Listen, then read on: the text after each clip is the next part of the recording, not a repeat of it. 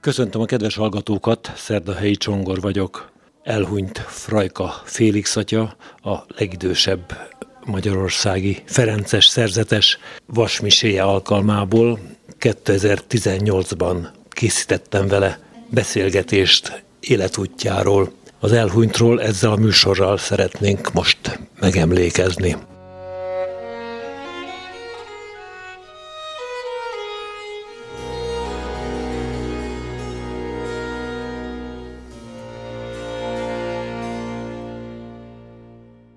Boldogházán születtem 1930. március 9-én. Ez a kis település közigazgatásilag Jászberényhez tartozott. Vasutas családba születtem, vallásos családba. Szüleim nyolc testvérrel áldottak meg engem.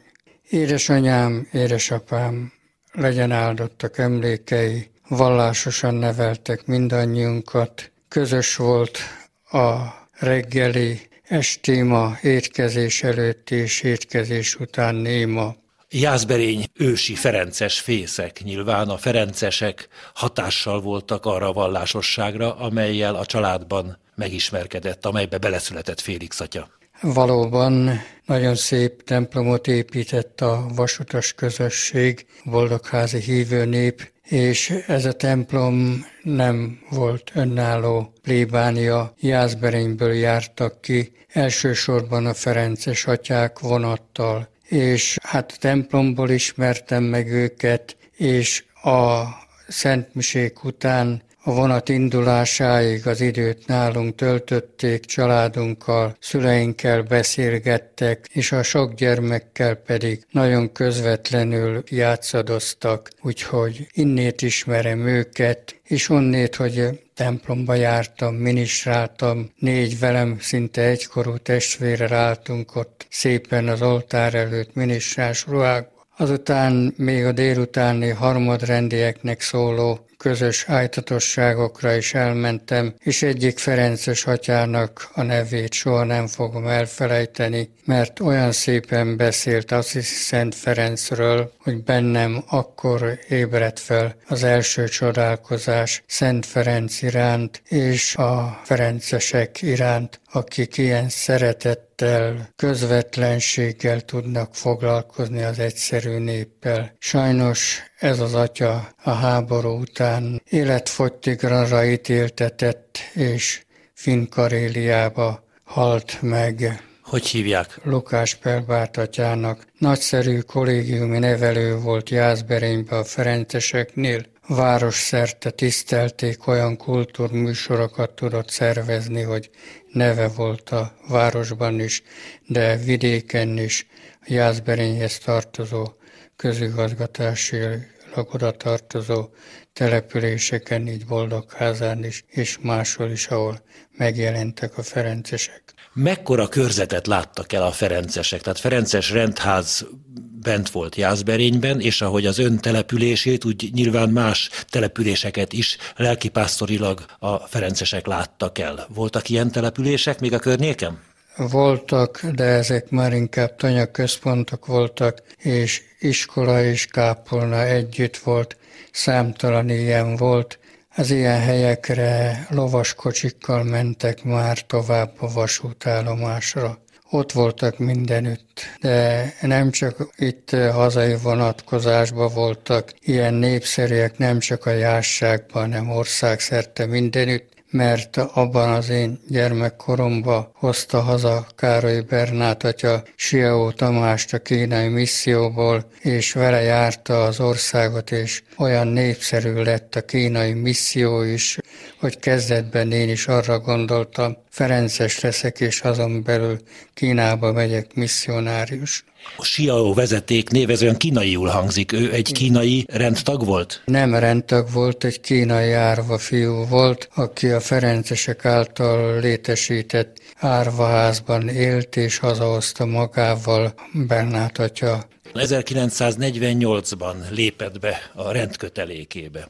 Épp akkor, amikor a kommunista hatalom részéről az egyház felszámolásának olyan eseményei történtek, mint például az egyházi iskolák megszűnése, és hát valószínű a levegőben lógott az is, hogy a szerzetes rendeknek is szomorú végük lesz. Ezzel együtt öntántoríthatatlan volt, ragaszkodott ahhoz, hogy Ferences legyen. Szeretném azt a milliót érzékeltetni, amiben az én serdülő éveim teltek, milyen környezetbe 45 után egyre erőteljesebben különböző akna munkákkal, propagandaeszközökkel a kommunista párt szította az egyház ellenes érzületet, és akkor volt Magyarországon egy főpap, Vincenci József herceg primás, akiről második János Pál pápa azt mondotta, hogy Esztergom rendíthetetlen bíboros érseke,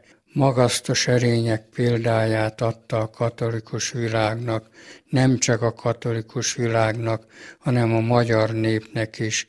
Az ő érseksége, primássága alatt a templomok zsúfolva voltak, ahol megjelent, ott tízezrek, százezrek voltak jelen, és hallgatták a szavait, és azt, hogy mennyire bátran, hősiesen kiáll az egyház, a nemzet, a nép érdekéért, az üldözötteket segítette, határokon túlélőkért szót emelt mindenütt, és akkor láttam, hogy milyen keményen támadják őt, milyen alattomos, szörnyűséges vádakkal, akkor láttam, hogy mi a céljuk a kommunistáknak, az egyház megsemmisítése, a nemzet megalázása, és akkor határoztam el Jóisten kegyelm indítására, hogy én beállok ebbe az egyházat nemzetet védő bíborosnak a táborába,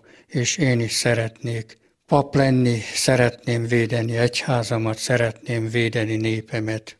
Amikor igazgatóm megtudta érettségi előtt pár héttel vagy hónappal, hogy Ferences akarok lenni, akkor azt mondotta nekem, hogy fiam, ne menj el barátnak, én arra az egyetemre vetetlek föl, amelyikre kívánod, de ne menj el. Ezt engem féltve mondotta, és akkor azt mondtam neki, hogy köszönöm, igazgató úr, én elmegyek barátnak.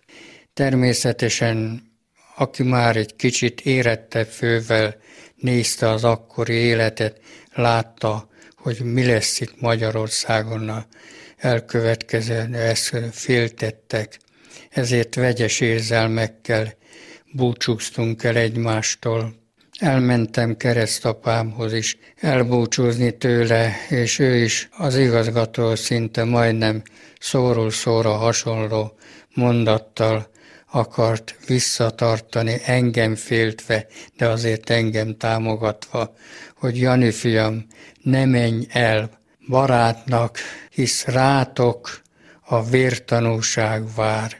Azt mondottam keresztapámnak, hogy én a vértanúságot is vállalom. Hát, hogy én miért mondhattam 18 éves koromban ilyen mondatot, ma sem értem, nem lett belőlem vértanú, de sikerült mindvégig hűségesnek maradni. Széchenybe töltöttünk egy szigorú noviciátus évet, majd átkerültünk Gyöngyösre, a jó aladáratyához. Ott működött a főiskola, a Kapiszrána provinciának a teológiai főiskolája.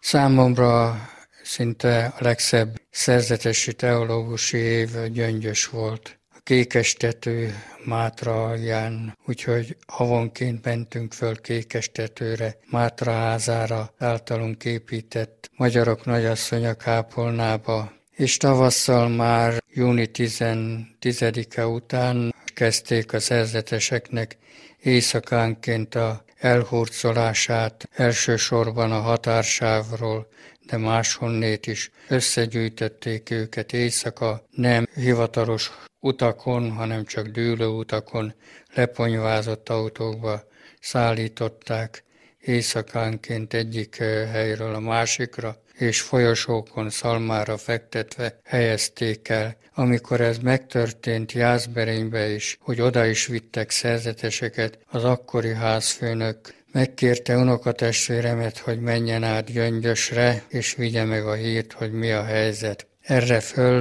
a gyöngyösi elöljárók bennünket, teológusokat mind haza engedtek, hazaküldtek, nem lehet tudni, hogy mi vár ránk, esetleg Szibéria, hát mi fiatalok vagyunk, ne jussunk ki azért Szibériába, menjünk haza. És áldott jó magiszterem többet magammal fölvétetett a Nagyváradi Csonka Egyház megyébe, amelynek a székhelye Szegeden volt, és megkérte a helynök urat, Pintér Laci bácsit, hogy küldjön bennünket a központi szemináriumba. Akkor kerültem oda, mint teológus, többet magammal. A teológiát el tudtam végezni, hála jó Istennek nem is akárhogyan, de azért a története nem volt egyszerű, mert 50-ben ugye az úgynevezett megegyezésbe, a diktátumba megengedte az egyháznak az állam, hogy a szerzetes papokat és teológusokat egyházmegyék átvehessék, de két évre rá az átvett papoknak és a teológusoknak is jó részét el kellett távolítaniuk a szemináriumból. Engem is sok más rendbélieknek el kellett hagynunk a központit. Abba a szerencsés helyzetben voltam, hogy akkor már létezett numerus claususszal a rend három helyen, hogy a Pasaréten, Budán és Esztergomba, és visszakerültem Budára, és onnét jártam be, mint külsős a teológiai előadásokra, és sikerült szépen befejeznem. Engem 53-ban Szabó Imre Püspök úr szentelt föl, hatod magammal Esztergomba rendházunkban, a rendháznak a templomában. Nekem ez akkora szárnyat adott, hogy 23 és fél évesen korengedménnyel pappá szenteltek, hogy szárnyalni tudtam a boldogságtól. Hát az volt a terv a rendnek, hogy minél több saját képzésű tanára legyen a gimnáziumokba. Béla atya annak idején, mint provinciai titkár mondta, hogy kisatya, nagyon sok teológiai tanár van, de középiskolai tanár kevés van, úgyhogy teológiai tanárra egyelőre nincs szükség, magának egyetemre kell mennie, mégpedig matematika, fizika szakra. És én akkor azt mondtam neki, hogy boldogan. Volt tehetségem, ők tudták, hogy el tudom végezni, jó tehetségem volt, és elvégeztem. Egy kis mellékes epizód, hogy amikor fölvételiztem, az már 56 tavaszán volt, akkor a vizsgáztató bizottság hát hihetetlen nagy tisztelettel halmozott el, és a vizsgabizottság elnöke még azt is megmerte kérdezni, hogy tudja-e ennyire a teológiát, mert tudja, hogy arra nagyon nagy szükség lesz a közeljövőbe.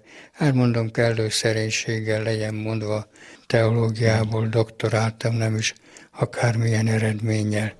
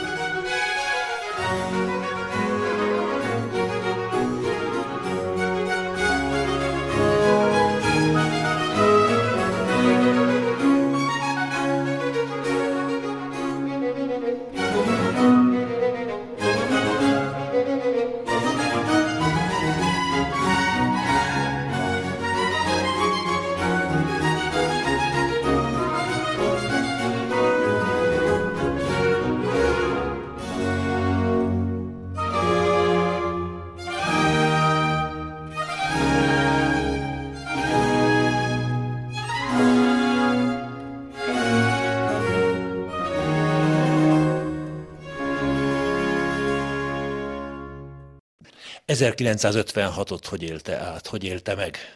Akkor volt ugye a fölvételem, akkor kezdtem meg az egyetemet, és hát a Gólyavárba összehívták a egyetemi hallgatóságot, és ott a akkori disznek a vezetője olyan 12 programot olvasott föl, hogy lelkesedés akkora volt, hogy tapsoltunk, dübörögtünk, kértük, hogy újítsa meg, olvassa fel még egyszer. Hát ilyenek voltak, hogy távolítsák el a zsarnokság szobrát a felvonulási térről, aztán a magyar katonának magyar egyenruhást, az ruszkik menjenek haza.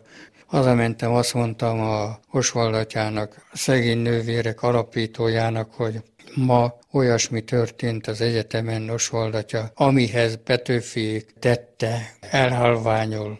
Mindenütt ott voltam, fegyvert nem fogtam, de lelkes tömeggel együtt lelkesültem és lelkesítettem másokat is. Miután elvégezte az egyetemet, hol tanított? Esztergomi iskolába tanítottam. Hihetetlen lelkesedéssel egyetemről hozott magas szintű képzéssel igyekeztem a tanulókat is tanítani, szakköröket tartani, és nyugatról beszerzett legmodernebb kísérleti eszközökkel atomfizikai kísérleteket és egyebeket elvégezni. Nagyon korlátozottak voltak a lehetőségeink, tanítási időbe foglalkozhattunk meghatározott keretek között a tanulókkal. Az egyetemről is az egyházi iskolába végzettek, majdnem ki voltak zárva, hivatalosan nem voltak, de olyan követelményeket támasztottak, hogy alig tudtak bejutni. Én ezt kezdettől fogva tudtam, épp ezért mindig megadtam nekik azt a többletet, ami biztosította számukra azt, hogy bejussanak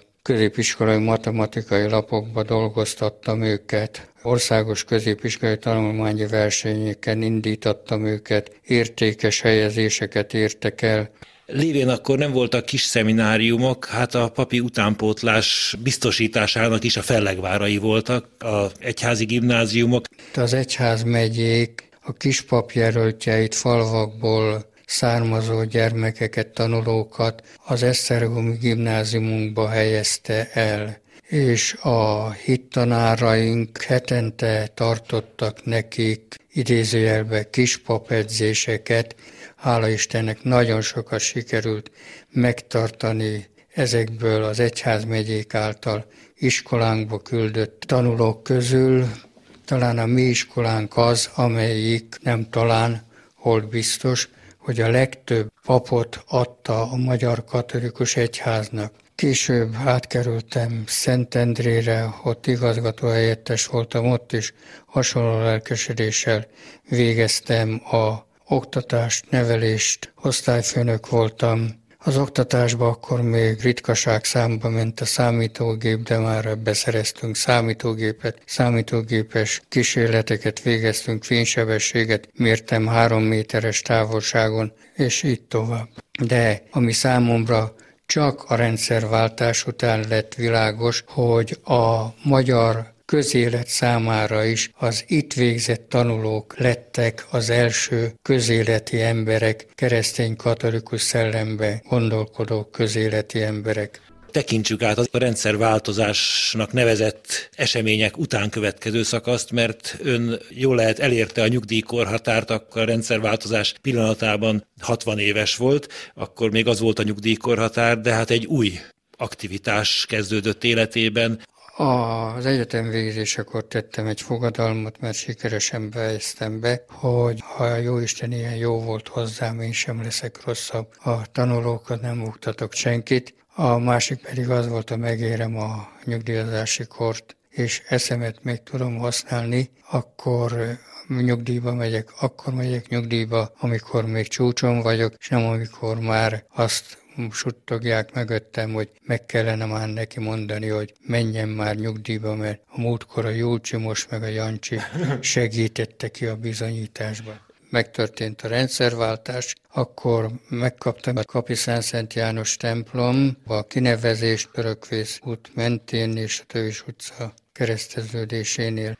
Rendszerváltás folyamán megkerestek engem, hogy az Ariende utcai óvodát szeretnék a szülők, hogyha az egyház visszakérni. Hát abba kezdtem el először így közéleti módon tevékenykedni, majd később megnőtt az étvágy, és akkor az egész iskolát visszakérte az orsait a rend, és a második önkormányzat is nagyobb részt támogatólag lépett fel ebbe az ügybe is, sikerült visszaszereznünk, és annak az első igazgatója én lettem. Ez ma a Szent Angéla gimnázium. Sikerült elérnem új épületszárnyakat építeni, hatalmas tornacsarnokat, úgyhogy erre vagyok a legbüszkébb. 850 diákkal adtam át az iskolát utódomnak, és mindig büszkén mondom azt, amit Bolyai mondott az édesapjának, amikor átadta a nem euklideszi geometriáról szóló dolgozatát, hogy a semmiből egy új világot teremtettem. Engem soha nem képeztek arra, hogy hogy kell iskolát alapítani, hogy kell megszervezni tanulókat, tanárokat, összeverbuválni. Nem kellett, mert a legjobbak jöttek mind. Mi az, amit a lelkére kötne a mai papi hivatásra, szerzetességre vállalkozó fiataloknak? Hát azt, amit a Szent Ferenc atyánk is kér, hogy ne önmagunknak érjünk, hanem legyünk másoknak a hasznára.